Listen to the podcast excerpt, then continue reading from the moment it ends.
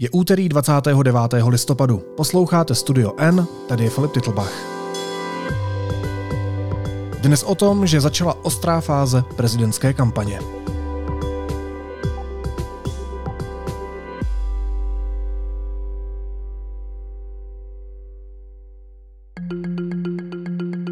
Kampaň před prezidentskými volbami vygenerovala tři favority. Andrej Babiš začal po oznámení kandidatury znatelně sílit.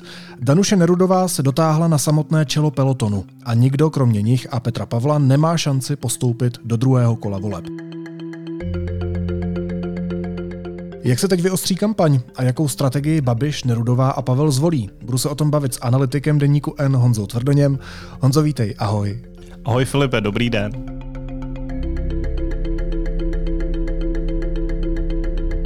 Ministerstvu vnitra bylo doručeno 22 kandidátních listin, z toho jedna po lhůtě.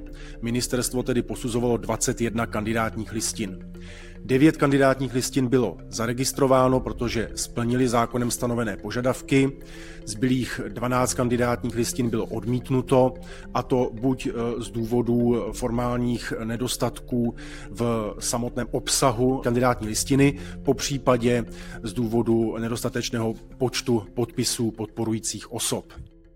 Je to už definitivně jasný. Na hradě bude sedět buď Babiš, nebo Pavel, nebo Nerudová a nikdo jiný už v tuhle chvíli nemá prakticky žádnou šanci? Bavíme se o politice a bavíme se o volbách, které budou asi za sedm týdnů, takže uh, nějaká míra nejistoty tady určitě je, nevíme, co se jako všechno může stát, ale pokud do té kampaně nevstoupí nějaká, nějaká úplná nepředvídatelnost, nějaká téměř bomba, řekl bych, tak to takhle podle mě stojí a bude tak, protože tady tihle tři kandidáti, o kterých mluvíme, tak jejich odstup na ten zbytek pelotonu je skutečně výrazný a navíc nikdo z těch dalších se nejeví tak, že by měl nějaký potenciál sílit nebo uh, se zlepšovat. Ostatně vidíme to během celého roku, tady ti kandidáti, kteří uh, jsou na tom čtvrtém a dalším místě, tak jsou to lidé, o kterých se dlouhodobě ví, o kterých, se kterými se počítalo, že do těch voleb půjdou, uh, možná s výjimkou paní Rohanové, a nikdo z nich nevykazoval žádné známky toho, že by jako nějak znatelně rostl. Tady uh, ti další v pořadí, pánové Hilscher, Fischer a Středula, jsou plus minus na svých číslech jako dlouhodobě. Jo.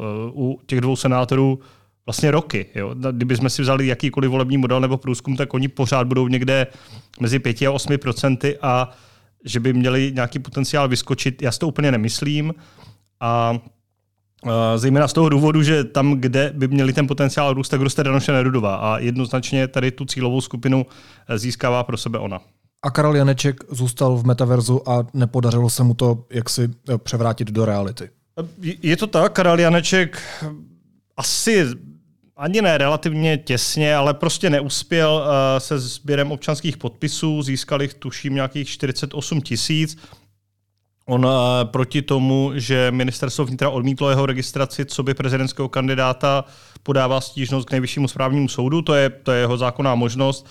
Je tedy možné, že nakonec tím kandidátem bude, ale úplně pravděpodobné to, myslím, není. Kde je ta pravděpodobnost vyšší, tak to je u pana Děviše, který vlastně, mu to nevyšlo těsně. Tam tuším bylo jenom 116 občanských podpisů, které podle vnitra mu chyběly k tomu, aby byl právoplatným kandidátem a to už není moc, tam asi je, je možné, že, že se nějak najdou, ale jestli to stane, uvidíme. Karel Janeček by měl určitě větší potenciál hýbat tou kampaní než pan Diviš, uh, už jenom z pohledu toho, nějaké kreativity kampaně a řekněme uh, unikátnosti výstupu toho kandidáta, ale uh, možná se dostaneme i k té jeho jako roli z pohledu nějakého rozložení sil. Uh, v tom třeba ta absence Karla Janečka může být vlastně zajímavá. No a pokud teda do té kampaně nevstoupí žádná nepředvídatelnost, jak se říkal, třeba, třeba pan Janeček, tak kdo z těch tří jmenovaných tam bude sedět? Ty jako analytik bys mohl mít predikci. Tohle nevím. Upřímně to nevím. A myslím, že to neví nikdo. A s, samozřejmě s nějakou mírou jistoty můžeme říct, jak ta kampaň a to rozložení sil bude vypadat. Já osobně si myslím a myslím, že to jde uh, jde, jde vyargumentovat, že do druhého kola postoupí Andrej Babiš a proti němu bude jeden z dvojice Petr Pavel Danuše Nerudová. Uh, kdo se stane prezidentem, uh, bude záležet na řadě okolností, ale Nemyslím si, že existuje varianta, že by do druhého kola šel Petr Pavel s Danuší Nerudovou a rozhodoval se mezi nimi. Jestli si mě ptáš na jedno jméno, tak eh, já ti odpovědět neumím a myslím, že by to bylo nepoctivé ode mě, kdybych teďka řekl vlastně kohokoliv z nich. No a, ale když se koukáme na ty průzkumy, tak proč je tak nepravděpodobné, že by se do toho druhého kola dostal Petr Pavel a Danuše Nerudová? Vždyť oba rostou. No ale mají kam růst dál?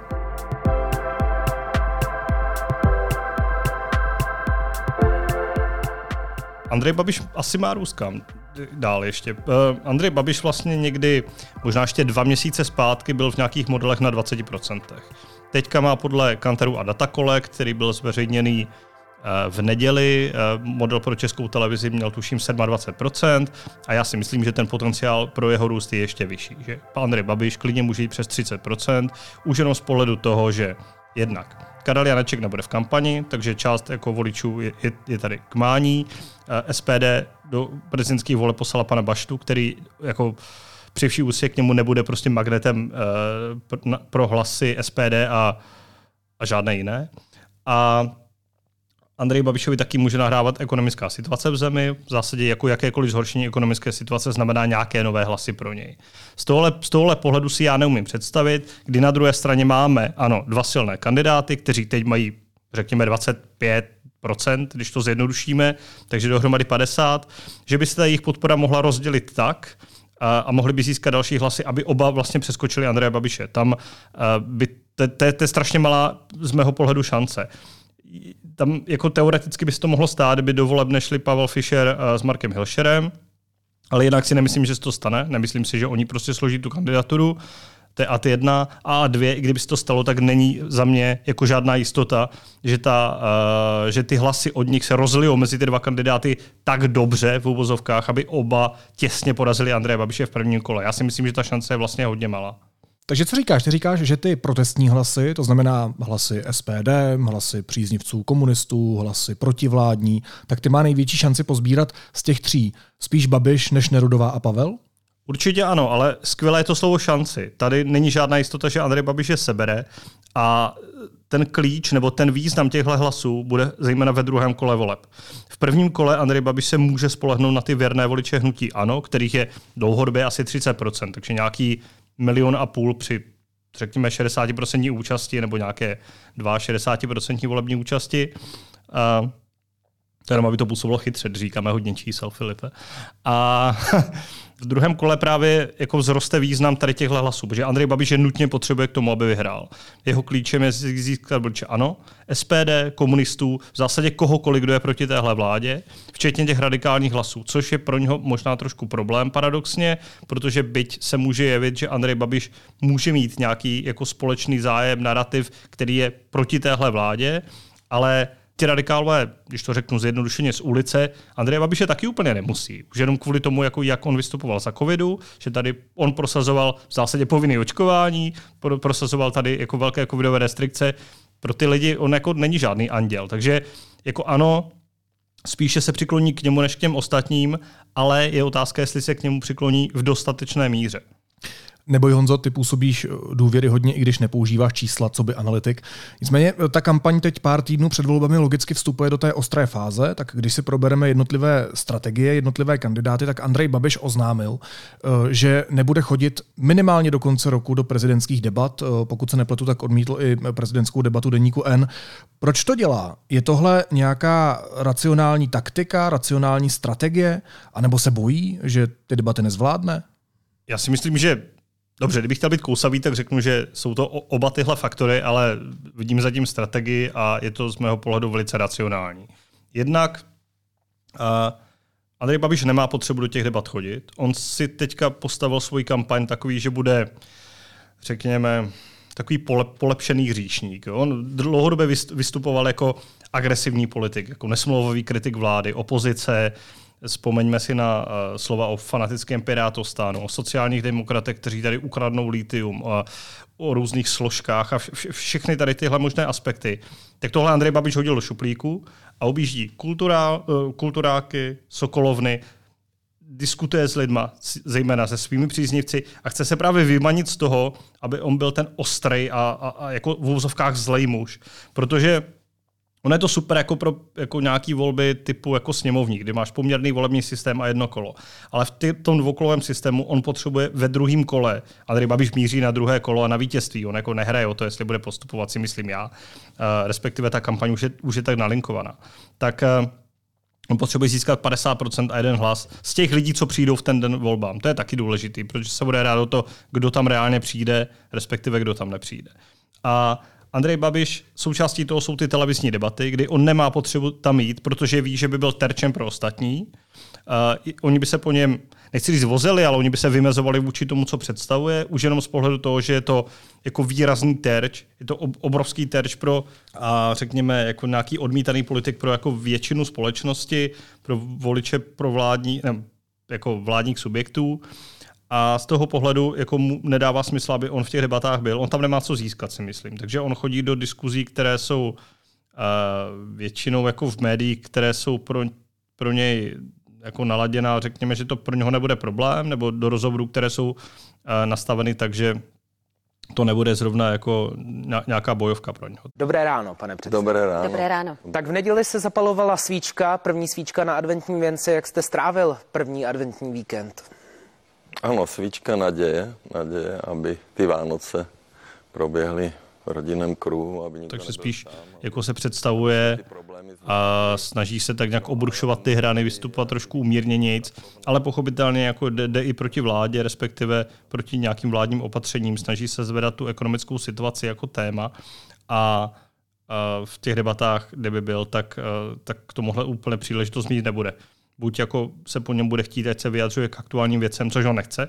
Andrej Babiš, jako, myslím, že je, jemu se zrovna nehodí, kdyby jako on byl grilovaný na téma Ukrajiny a musel by zaujímat jasné postoje, vzhledem k tomu, že i voliči hnutí ANO jsou v tomhle tématu jako velice rozpolcení a mohlo by mu ublížit, kdyby se hodně stavil na stranu jako jedné nebo druhé strany.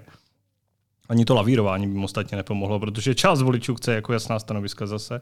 Takže z tohohle pohledu jako nedává pro něj smysl teď do těch debat chodit. Navíc ty debaty nejsou teď upřímně řečeno tak sledované. Ty klíčové budou až v lednu, právě krátce před volbami a pak mezi prvním a druhým kolem a tam se podle mě Andrej Babiš určitě objeví. Já jsem kus dnešního dne eh, strávil produktivně tím, že jsem si projel uh, jeho účet na Facebooku. Vypadá to, jako kdyby to byl úplně jiný Andrej Babiš, než kterého jsme tady popisovali v minulých letech v podcastu. On tam děkuje za milé vzkazy, přeje všem lásku, jsou tam všude ty emotikony červených srdíček, fotí se s kytičkama v zahradnictví. Kromě vlády Petra Fialy prakticky na nikoho neútočí. Dneska tam přidával usměvavou fotku v letadle, kde se prý cítí jako malý kluk. To je ten nový obraz Andreje Babiše, který by měl na voliče zafungovat, zapůsobit? Oni mu tohle budou věřit po všech těch letech? No a nebo má nové čau lidi, ve kterém oznámil, že bude zítra pes dva nočku. A mimochodem kine 6 hodin, pak ji peče a pak ještě kine 2 hodiny. Kdyby to... Já ještě nemám cukrový. Tak tady, když tak budeš mít zítra, eh, Filipe, nějaký návod od eh, pana expremiéra a prezidentského kandidáta Andreje Babiše.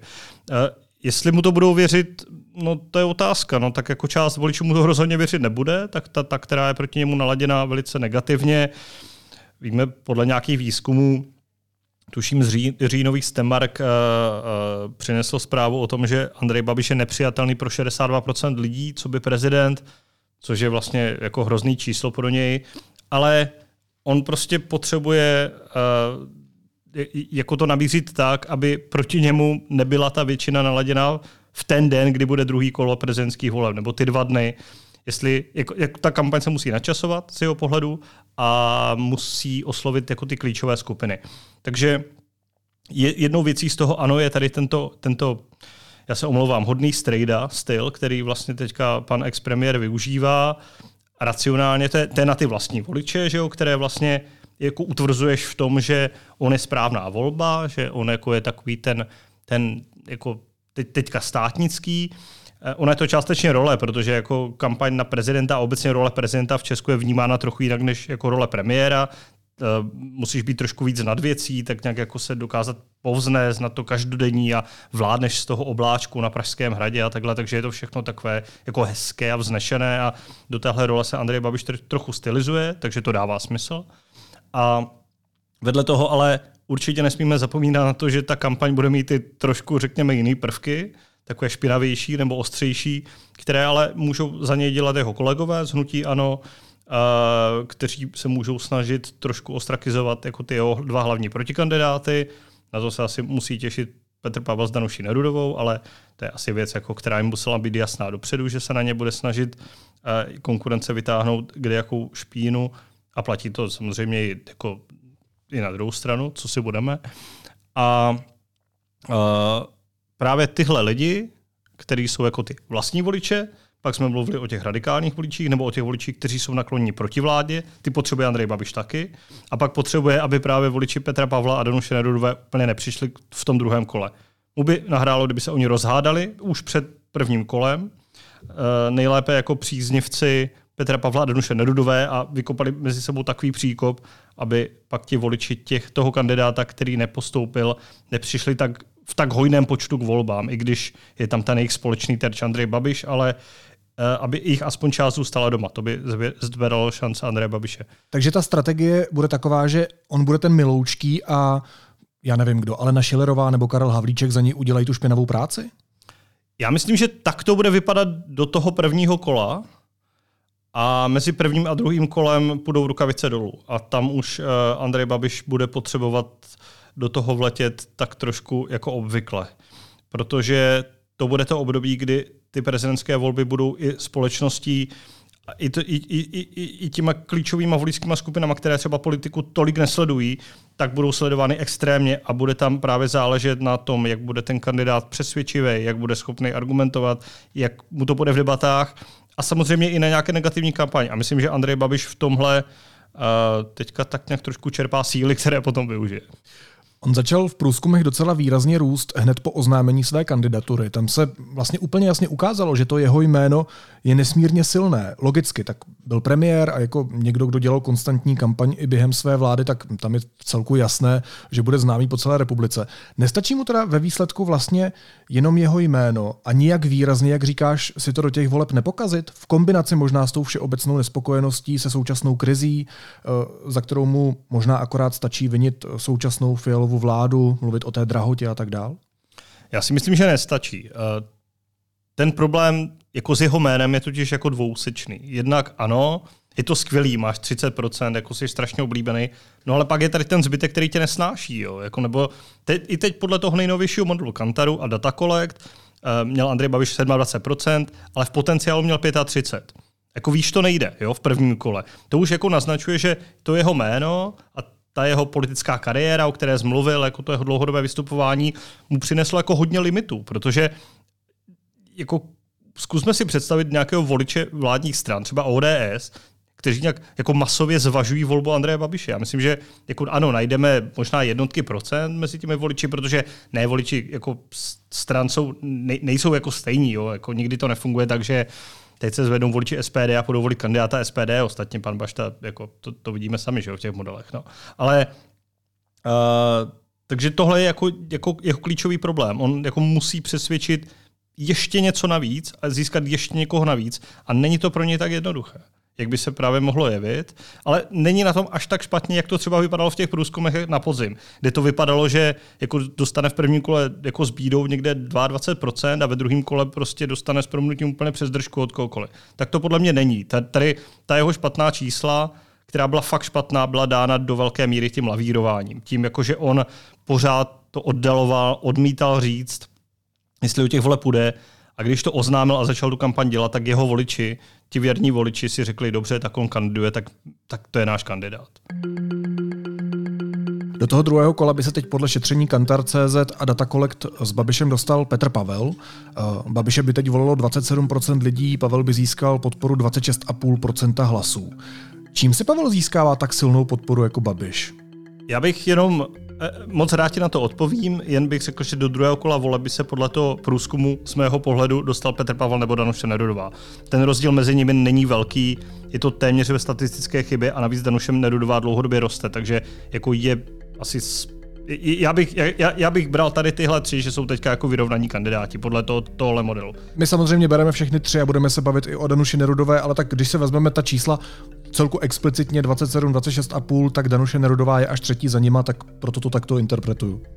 Dobře, Filip, já ti moc rád odpovím, já jsem jenom si tady potřeboval říct tady tuhle věc, ale Petr Pavel, tak on jako dlouhodobě, že jo, v těch modelech je, je vysoko, posledních několika vlnách byl konce na prvním místě. Má, on má širokou oblibu, respektive jako ve všech těch průzkumech vycházel, že je poměrně široce zvažovanou osobností, že ho mohou volit z velké míry voliči vládních stran. Vedle toho část podpory může získávat i u opozičních stran nebo mimo sněmovní opozice.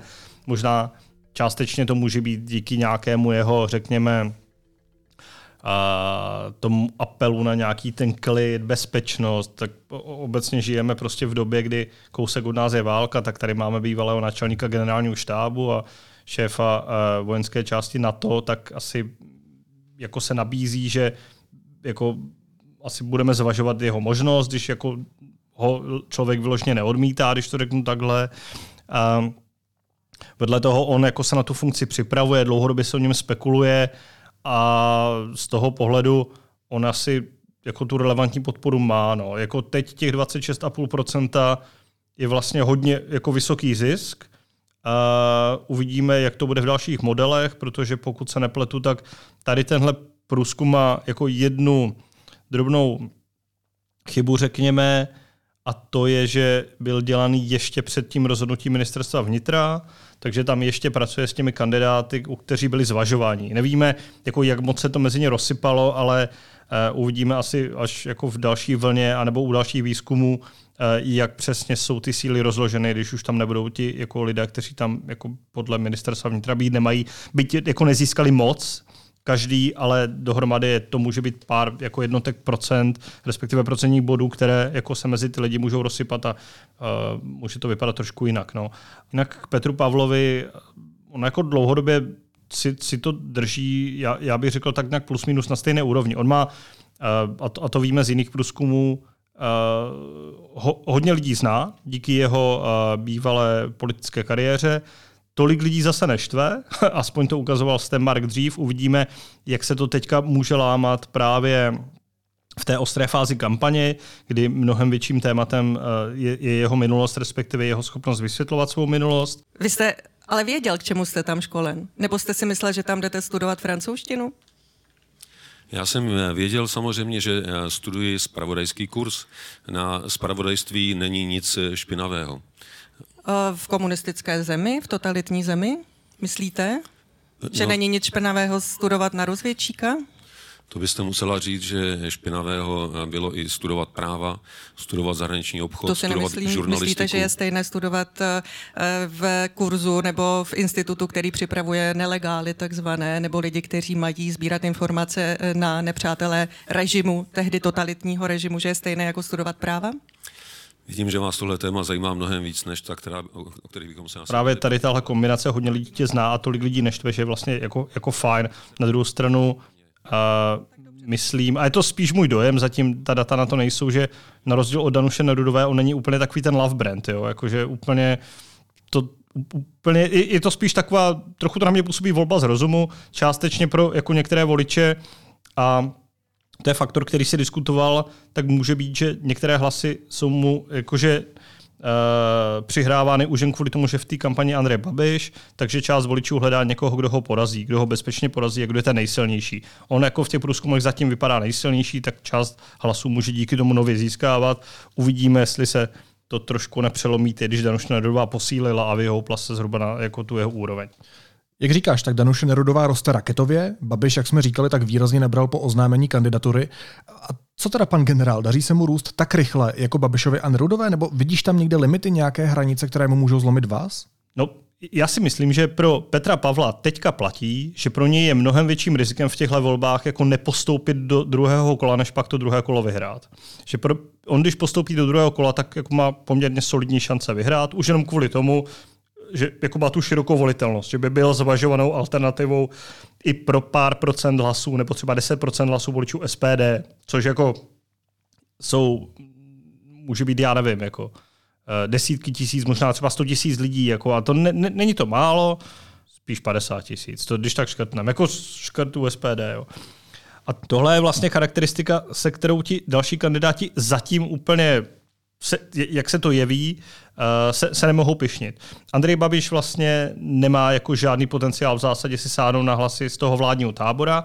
U Danuše Nerudové se zdá, že ona zatím si dokáže sáhnout zejména na ty hlasy z vládního tábora a už moc ne na ty opoziční. U Petra Pavla je ta výhoda z jeho pohledu nebo z pohledu nějakého toho celkového rozložení, že by teoreticky mohl získávat na obou stranách, dominantně tedy mezi těmi vládními voliči a pak jako i mezi těmi opozičními. Alespoň částečně, ale tam každé procento může Andrejovi Babišovi potom jako velice chybět. Takže uh, to je, řekněme, nějaký jako limit a ten limit je právě teď ta Danuše Nerudová. No. Jako, ta ho ohrožuje fakt jako velice, protože uh, jako s Andrem Babišem se o ty voliče vyloženě ne, jako neutkávají a podle mě jako hlavní, hlavní jako otázkou prvního kola je, kdo postoupí proti Andreji Babišovi, jestli to bude Petr Pavel nebo Danuše Nerudová. Oba ten potenciál jako na to mají.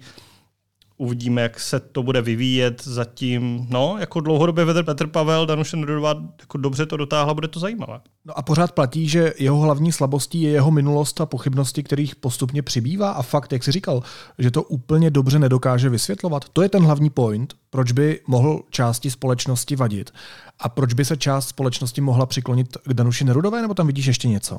Hele, to je vlastně strašně těžký. Jo. Jako, já, nemáme to podloženo daty, takže tady tohle je vyloženě, řekněme, můj názor. Já si myslím, že ano, tohle je problém pro část populace. Na druhou stranu, jako kdo ten negativní názor na něj má, tak ho už má. A jako nemyslím si, že to úplně bude lámat. Ten problém té minulosti je jednak, že nemusí působit důvěryhodně, jak on to vysvětluje, to je jeden bod.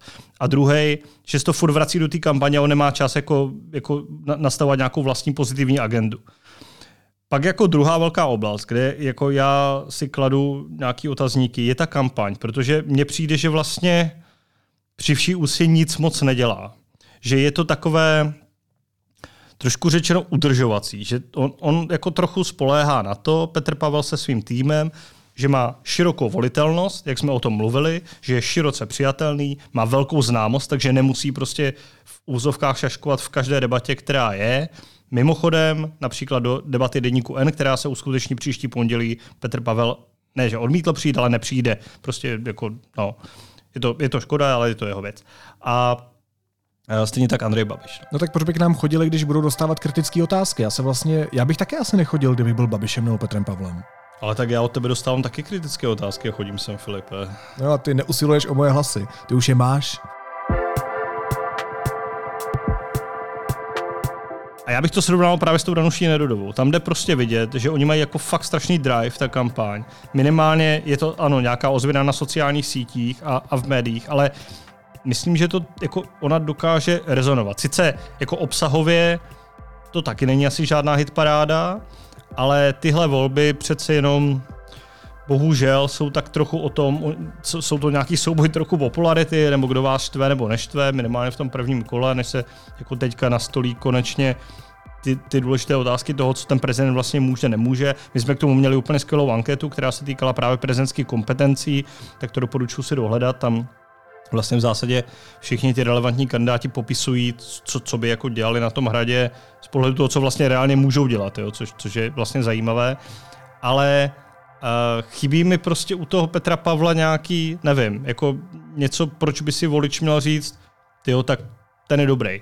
A jako trochu mně přijde, že si to uvědomí ta kampaň a začali v poslední době jako mnohem víc razit takovou tu linku Petr Pavel je válečný hrdina, Petr Pavel zachránil 53 francouzských vojáků tady uh, při válkách, tuším v Jugoslávii. Uh, Petr Pavel je diplomat, který se domluví na světové scéně. Petr Pavel je člověk, který tady jednal s Gerasimovem, že jo? A Gerasimov se na mě na chvilku koukal.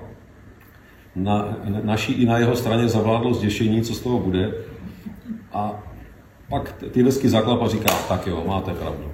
Odsunul to pryč a dvě hodiny jsme opravdu vedli eh, velice... A všechny tady tyhle věci, které vlastně naprosto by člověk čekal přirozeně v té kampani, že bude slyšet vlastně od rána do večera, minimálně ten narrativ, jako pro boha je to válečný hrdina, tak jako jako, jako ty vole, jo, tak máme tady válečný hrdinu, to je prostě skvělý, jo, tak jako něco takového, že by, že by tlačili. A přijde mi, že s tím začínají jako poměrně pozdě a až možná pod tlakem té kampaně Nerudové. I když nejsem si jistý, jestli možná tu načasování takhle bylo zamýšleno od začátku, ale trochu to na mě působí, no, jestli, jestli vlastně s tím nezačínají pozdě. No a tak teď mi teda vysvětlit, co je ten fenomén Nerudová, kde, kde se vzal. To není válečná hrdinka, eh, to je prostě bývalá rektorka. Jak se jí podařilo dotáhnout na úplné čelo a tak rychle se stát favoritkou vedle všeobecně známého Babiše a vedle válečného hrdiny Petra Pavla? Problém Danuše Nerudové dlouhodobě v té kampani byl, že znalo málo lidí. Tenhle problém odpadá. Ona právě teď tím, jak funguje, jak funguje na sociálních sítích, jak funguje jako v terénu mezi občany, tak eh, tohle odpadá a ona dlouhodobě, kromě toho, jako že jí tolik lidí neznalo, tak ti, co ji znali, tak s ní neměli problém. Ona vlastně působí sympaticky, je prostě mladá, je já se pomlouvám asi, ale jak to funguje, je atraktivní, je určitě inteligentní, má co říct a Uh, tak nějak dohromady to funguje a ta kampaň na tom vlastně pracuje dlouhodobě. Ono by to uh, určitě, jako není to nějaký, nějaký díl náhody. Jo. Tady se podívejme, že ona začala, nebo takhle, ona oznámila oficiálně, že bude kandidovat na prezidentku 1. června, pokud se nepletu, a, a začala objíždět vlastně celou republiku a sbírat podpisy. Vyzbírali jich asi 2,80 tisíc, pokud se nepletu. A já jsem s ním vlastně byl někdy v srpnu, jeden den na kampani uh, na Kladně, v Rakovníku a, a ve Slaným. A tam to vlastně bylo o tom, že ona ty podpisy sbírala, úplně moc jako to nešlo, z pohledu toho, že ji tolik lidé ještě neznali, ale když už jako někdo ji znal, nebo někdo věděl, tak to jako působilo strašně srdečně, anebo že ti lidé jako ji jako doslova žrali. Jo, jako. A trochu si myslím, že jí se to podařilo jako víc prolít do té společnosti, jakože si zachovala tady, tady tu svoji nějakou oblibu nebo, nebo něco takového, akorát oni ví mnohem víc lidí. Jo. Takže jako oni pracovali na, na, na tom, aby i lidé poznali, ale aby si právě uchovala tady, tady tu svou srdečnost, aby, aby ne, nebyla v té kampani jako vůbec konfliktní, aby se nesnažila proti někomu vyloženě vymezovat, útočit, ale aby prezentovali ji jako nějakou vozovka jako fajn kandidátku, jako fajn prezidentku, že tam jako pod Prahově pořád pracuje, že trochu s tou Zuzanou Čaputovou, byť jako si o tom můžeme myslet, co chceme, ale pro část společnosti asi to vnímání tak funguje, no tak eh, jako dobrá práce. Když jsi mluvil, Honzo, o té atraktivitě, tak pro mnoho lidí přece může být eh, stejně tak atraktivní i voják v uniformě. Což teď podotýkám, že to není můj názor nebo můj, uh, moje preference, nebo jako, to je jedno. Prostě předkládám alternativu. Uh, já jsem to t- také, Filipe, nemyslel tak, že bych to, to, to, to vložně potřeboval takhle tady artikulovat, ale spíš, že jako tohle může rezonovat v kampani a pro část lidí to může být zajímavé. Ostatně, jak, když jsem zmiňoval ten výjezd po středočeském kraji, tak jako byla to věc, kterou jako tam někteří lidé normálně zmiňovali. Jo. Tam si pamatuju nakladně, přišel jako jeden pán, který vlastně nechtěl podepsat tu petici, uh, protože si myslel, že kandiduje jako na starostku, což jako je tak no, jako bizarní, ale budíš ale pak, když se představila jako prezidentská kandidátka, tak jako otočil a říkal super, tak jako vy jste pěkná baba, tak vám to podepíšu. Jo. A takže to spíš myslím obecně, že jako pro část lidí to může být jako zajímavý faktor a, a někdy politika je právě u nějakým vnímání, že jo, do jisté míry, takže to asi prostě neuškodí. No. Takže si myslím, že je to faktor, který může i pro část společnosti být zajímavý vlastně. Pochopil jsem, že to není něco, co bys artikuloval ty, ale jako něco, co jako analytik vnímáš eh, kolem té její kampaně. Nicméně, když se bavíme o té její podpoře, tak není to jenom chiméra, není to tak, že se jí daří oslovovat mladé lidi, ti to amplifikují na těch sociálních sítích, protože tam prostě jsou, ale ve výsledku ta podpora tak vysoká nebude? Uh, ne, určitě to není chiméra z toho pohledu, že tady ty výzkumy, které máme, tak říkají vlastně všechny to samé a ty výzkumy pracují s reprezentativním vzorkem celé populace, takže uh, tohle určitě neplatí. Je, je, je fakt, že ty sociální sítě určitě pomáhají a minimálně v tom vnímání té kampaně a v nějakém tom, tom drive, o kterém jsem mluvil, asi určitě pomáhá, že, že vlastně na těch sítích tak dobrá, respektive na některých z nich tak dobrá, protože třeba na Facebooku má Danuše Nedodová zanedbatelný čísla, třeba proti Andreji Babišovi to je úplný zlomek sledujících, ale Uh, rozhodně si nemyslím, že by to byl jenom nějaký, uh, řekněme, řekněme, obraz jako něčeho, co se děje online. Jo. Ta, ta její podpora skutečně ve společnosti roste a máme to doloženo na řadě dat. Dámy a pánové, jsme nejlepší, máme nejvyšší počet uznaných podpisů, 82 413 podpisů, takže jsem kandidátkou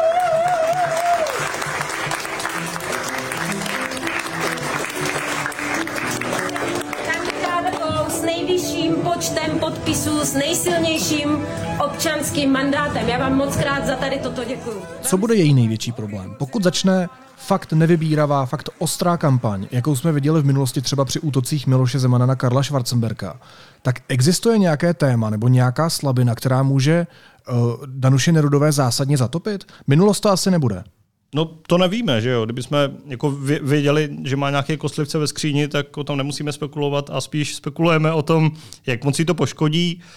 Uh, já nevím, no. Je, je samozřejmě možné, že jednak uh, jako ta kampaň roste dynamicky, na druhou stranu je možné, že se mnohem víc chytí Petr Pavel teďka, nebo že do té kampaně vstoupí nějaké faktory.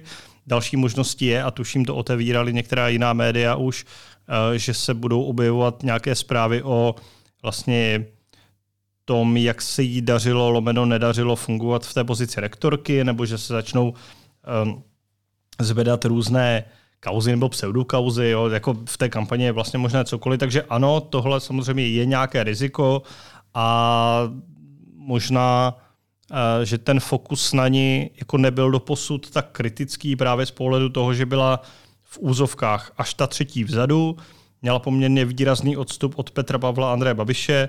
Teď, jak se s nimi dostává na roveň, tak si myslím, že ten zájem o ní bude sílit a je otázka, nakolik ta kampaň na to bude připravena a jak ona dokáže obstát právě v tom plném finiši, kdy se bude rozhodovat, protože je fajn být na čele teď, ale klíčové je být na čele 13. a 14. ledna. Kdy proti sobě začnou ostře, nebo aspoň ostřeji vystupovat právě Danuše Nerudová a Petr Pavel? Protože to se zatím neděje, ty už si trochu popisoval proč, ale oni se proti sobě přece jednoho dne budou muset nějak vymezit.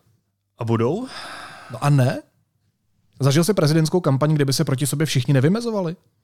No, uh, tahle kampaň může být do jisté míry o tom, že oni se budou vymezovat proti Andreji Babišovi a budou se předhánět v tom, kdo v tom bude uvěřitelnější a lepší. Uh, jako samozřejmě část minimálně jako jejich podporovatelů, nějakých influencerů, kteří je podporují, se budou pouštět do toho druhého, protože ano, je to logické. Tady máme pro zjednodušení. Máme Pavla s Nerudovou, oba mají 25%, postoupit může jeden, takže prostě jako trošku kritiky si samozřejmě neodpustíš, protože prostě potřebuješ získat nějaké hlasy. Na druhou stranu, já jsem o tomhle mluvil uh, a vyšel nám o tom skvělý rozhovor, Filipe. Budeš rád, že ti to připomínám. Jo, hele, fakt je dobrý. Uh, s, s politologem Romanem Chytílkem a on právě říká, že kdyby se do sebe Pavel s Nerudou pustili, tak je to pro ně jako nej, nejhorší chyba, kterou oni můžou udělat z pohledu šancí ve druhém kole. A teď právě jako máme dilema, jo, že na jedné straně ty potřebuješ získat aspoň o ten ždibíček víc v tom kole prvním. A na druhou stranu tím, když půjdeš do toho soupeře, tak jako je možné, že si odradíš voliče pro druhé kolo. Protože prostě jako naházíš v uvozovkách, když to zjednodušíme, naházíš špínu na tu druhého a nepřijdou ti voliči prostě potom, jako protože je naházená špína na to druhého, když to řeknu takhle. Jestli... Rozumím tomu. Já mimochodem, já od našeho minulého rozhovoru pozorně monitoruju tvoji tvorbu, abys na mě v téhle podcastové kampani nemohl házet špínu, nemohl na mě útočit, ale když už teda ještě pojďme zůstat u té špíny, poslední otázkou, tak kdy tahle prezidentská reality show začne mít pořádný grády? Kdy na sebe budou lidi řvát v televizních studiích? Kdy na sebe budou ti kandidáti a protikandidáti otevírat, já nevím, témata jako Benešovy dekrety a tak dál? Je to vlastně strašně zajímavý, co? Do voleby kousek a tak trochu se nic neděje. Mě to vlastně tak celkem fascinuje. No, jako ta stavidla, když bychom to řekli takhle, se otevřou podle mě po novém roce, kdy eh, se to spustí a to už bude úplný, úplný freestyle ze všech stran. A tam máš v zásadě necelé dva týdny do prvního kola v lednu a pak máš dva týdny mezi prvním a druhým kolem, kde už to bude eh, mano a mano, takže tam to prostě pofrčí úplně šílený, eh, šíleným tempem. A já si myslím, že teď stále ta kampaň jako ještě nebude tak ostrá z pohledu toho, že jednak Andrej Babiš je zavřený v těch Sokolovnách a objíždí si ty svoje, svoje věrné, ale samozřejmě je možné, že sem tam uh, se pokusí tak trošku do té kampaně vstoupit prostřednictvím lidí, jako je Radek Vondráček, který včera vlastně sdílel takovou tu žertovnou, žertovnou koláž, uh, koláž Petra Pavla. Uh, nevím, proč jsem řekl slovo kolář. A, a, a, ti, a ti dva další, no, já si myslím, že spíš než právě jako úplně útoky mezi Pavlem a Nerudovou teďka budou tak trochu tlaky na Fischera s Hilšerem a to se vracíme o kliku úplně na začátek, jestli by náhodou by teda možná nezvážili, že do té kampaně nepůjdou, aby právě zvýšili šance těchhle dvou na to, aby postoupili dál, byť já si nemyslím, že jako by to jako k něčemu bylo ve smyslu, že by se to stalo, jo. Ale, ale třeba se pletu. No. Tak já si myslím, že to jako to největší tornádo nás ještě čeká a bude to právě až, až, až po novém roce. Těším se na tebe, až tě zase pozvu. Hostem studia N byl analytik Honza Tvrdoň. Honzo, moc ti děkuju, píš hezký články, měj se hezky. Ahoj. Ahoj Filipe, mějte se všichni nasledanou. Vánoce se blíží a vy si můžete pořídit rovnou čtyři dárky v rámci jednoho nákupu. Darujte roční předplatné deníku N a my vám k němu věnujeme naše knížky z edice N. Speciální nabídku najdete na deníkn.cz lomeno Vánoce. Následuje krátká reklamní pauza. Za 15 sekund jsme zpátky. Zvuk umění. Nový podcast o lidech, kteří vám přinášejí zážitky v rukavičkách i bez nich. Více na webu Národní galerie Praha.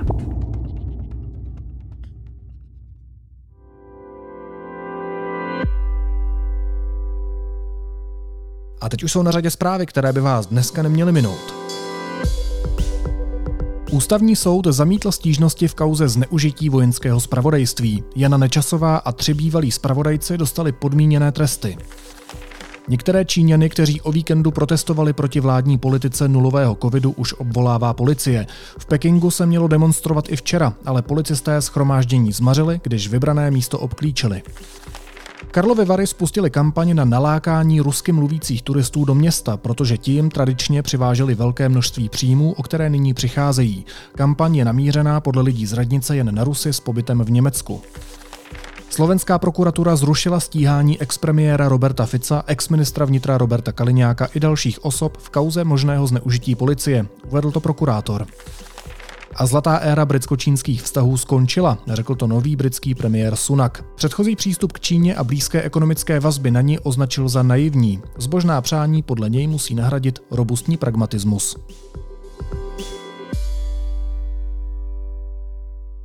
A na závěr ještě jízlivá poznámka. Miliardář, údajný vizionář a nově i majitel Twitteru Elon Musk zveřejnil na této síti fotku svého nočního stolku, který je upatlaný od vypitých plechovek Coca-Coly, vedle kterých leží dvě bouchačky. Takhle to vypadá, když se přerostlá děcka pokouší řídit svět. Naslyšenou zítra.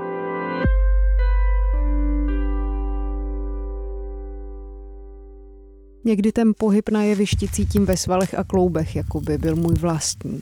Jako bych vykonávala pohyby, které přesahují možnosti mého vlastního těla. Někdy je to jízda. Stojím hlavou dolů, dýchám a balancuju nebo se odevzdám rytmu. Říká se tomu prý kinestetická empatie a mají to třeba v Ponci na Žižkově. Ponec, divadlo pro tanec. Taneční program pro dospělé, děti, rodiny všech barev, seniory a seniorky i lidi prchající před válkou hledejte na www.divadloponec.cz.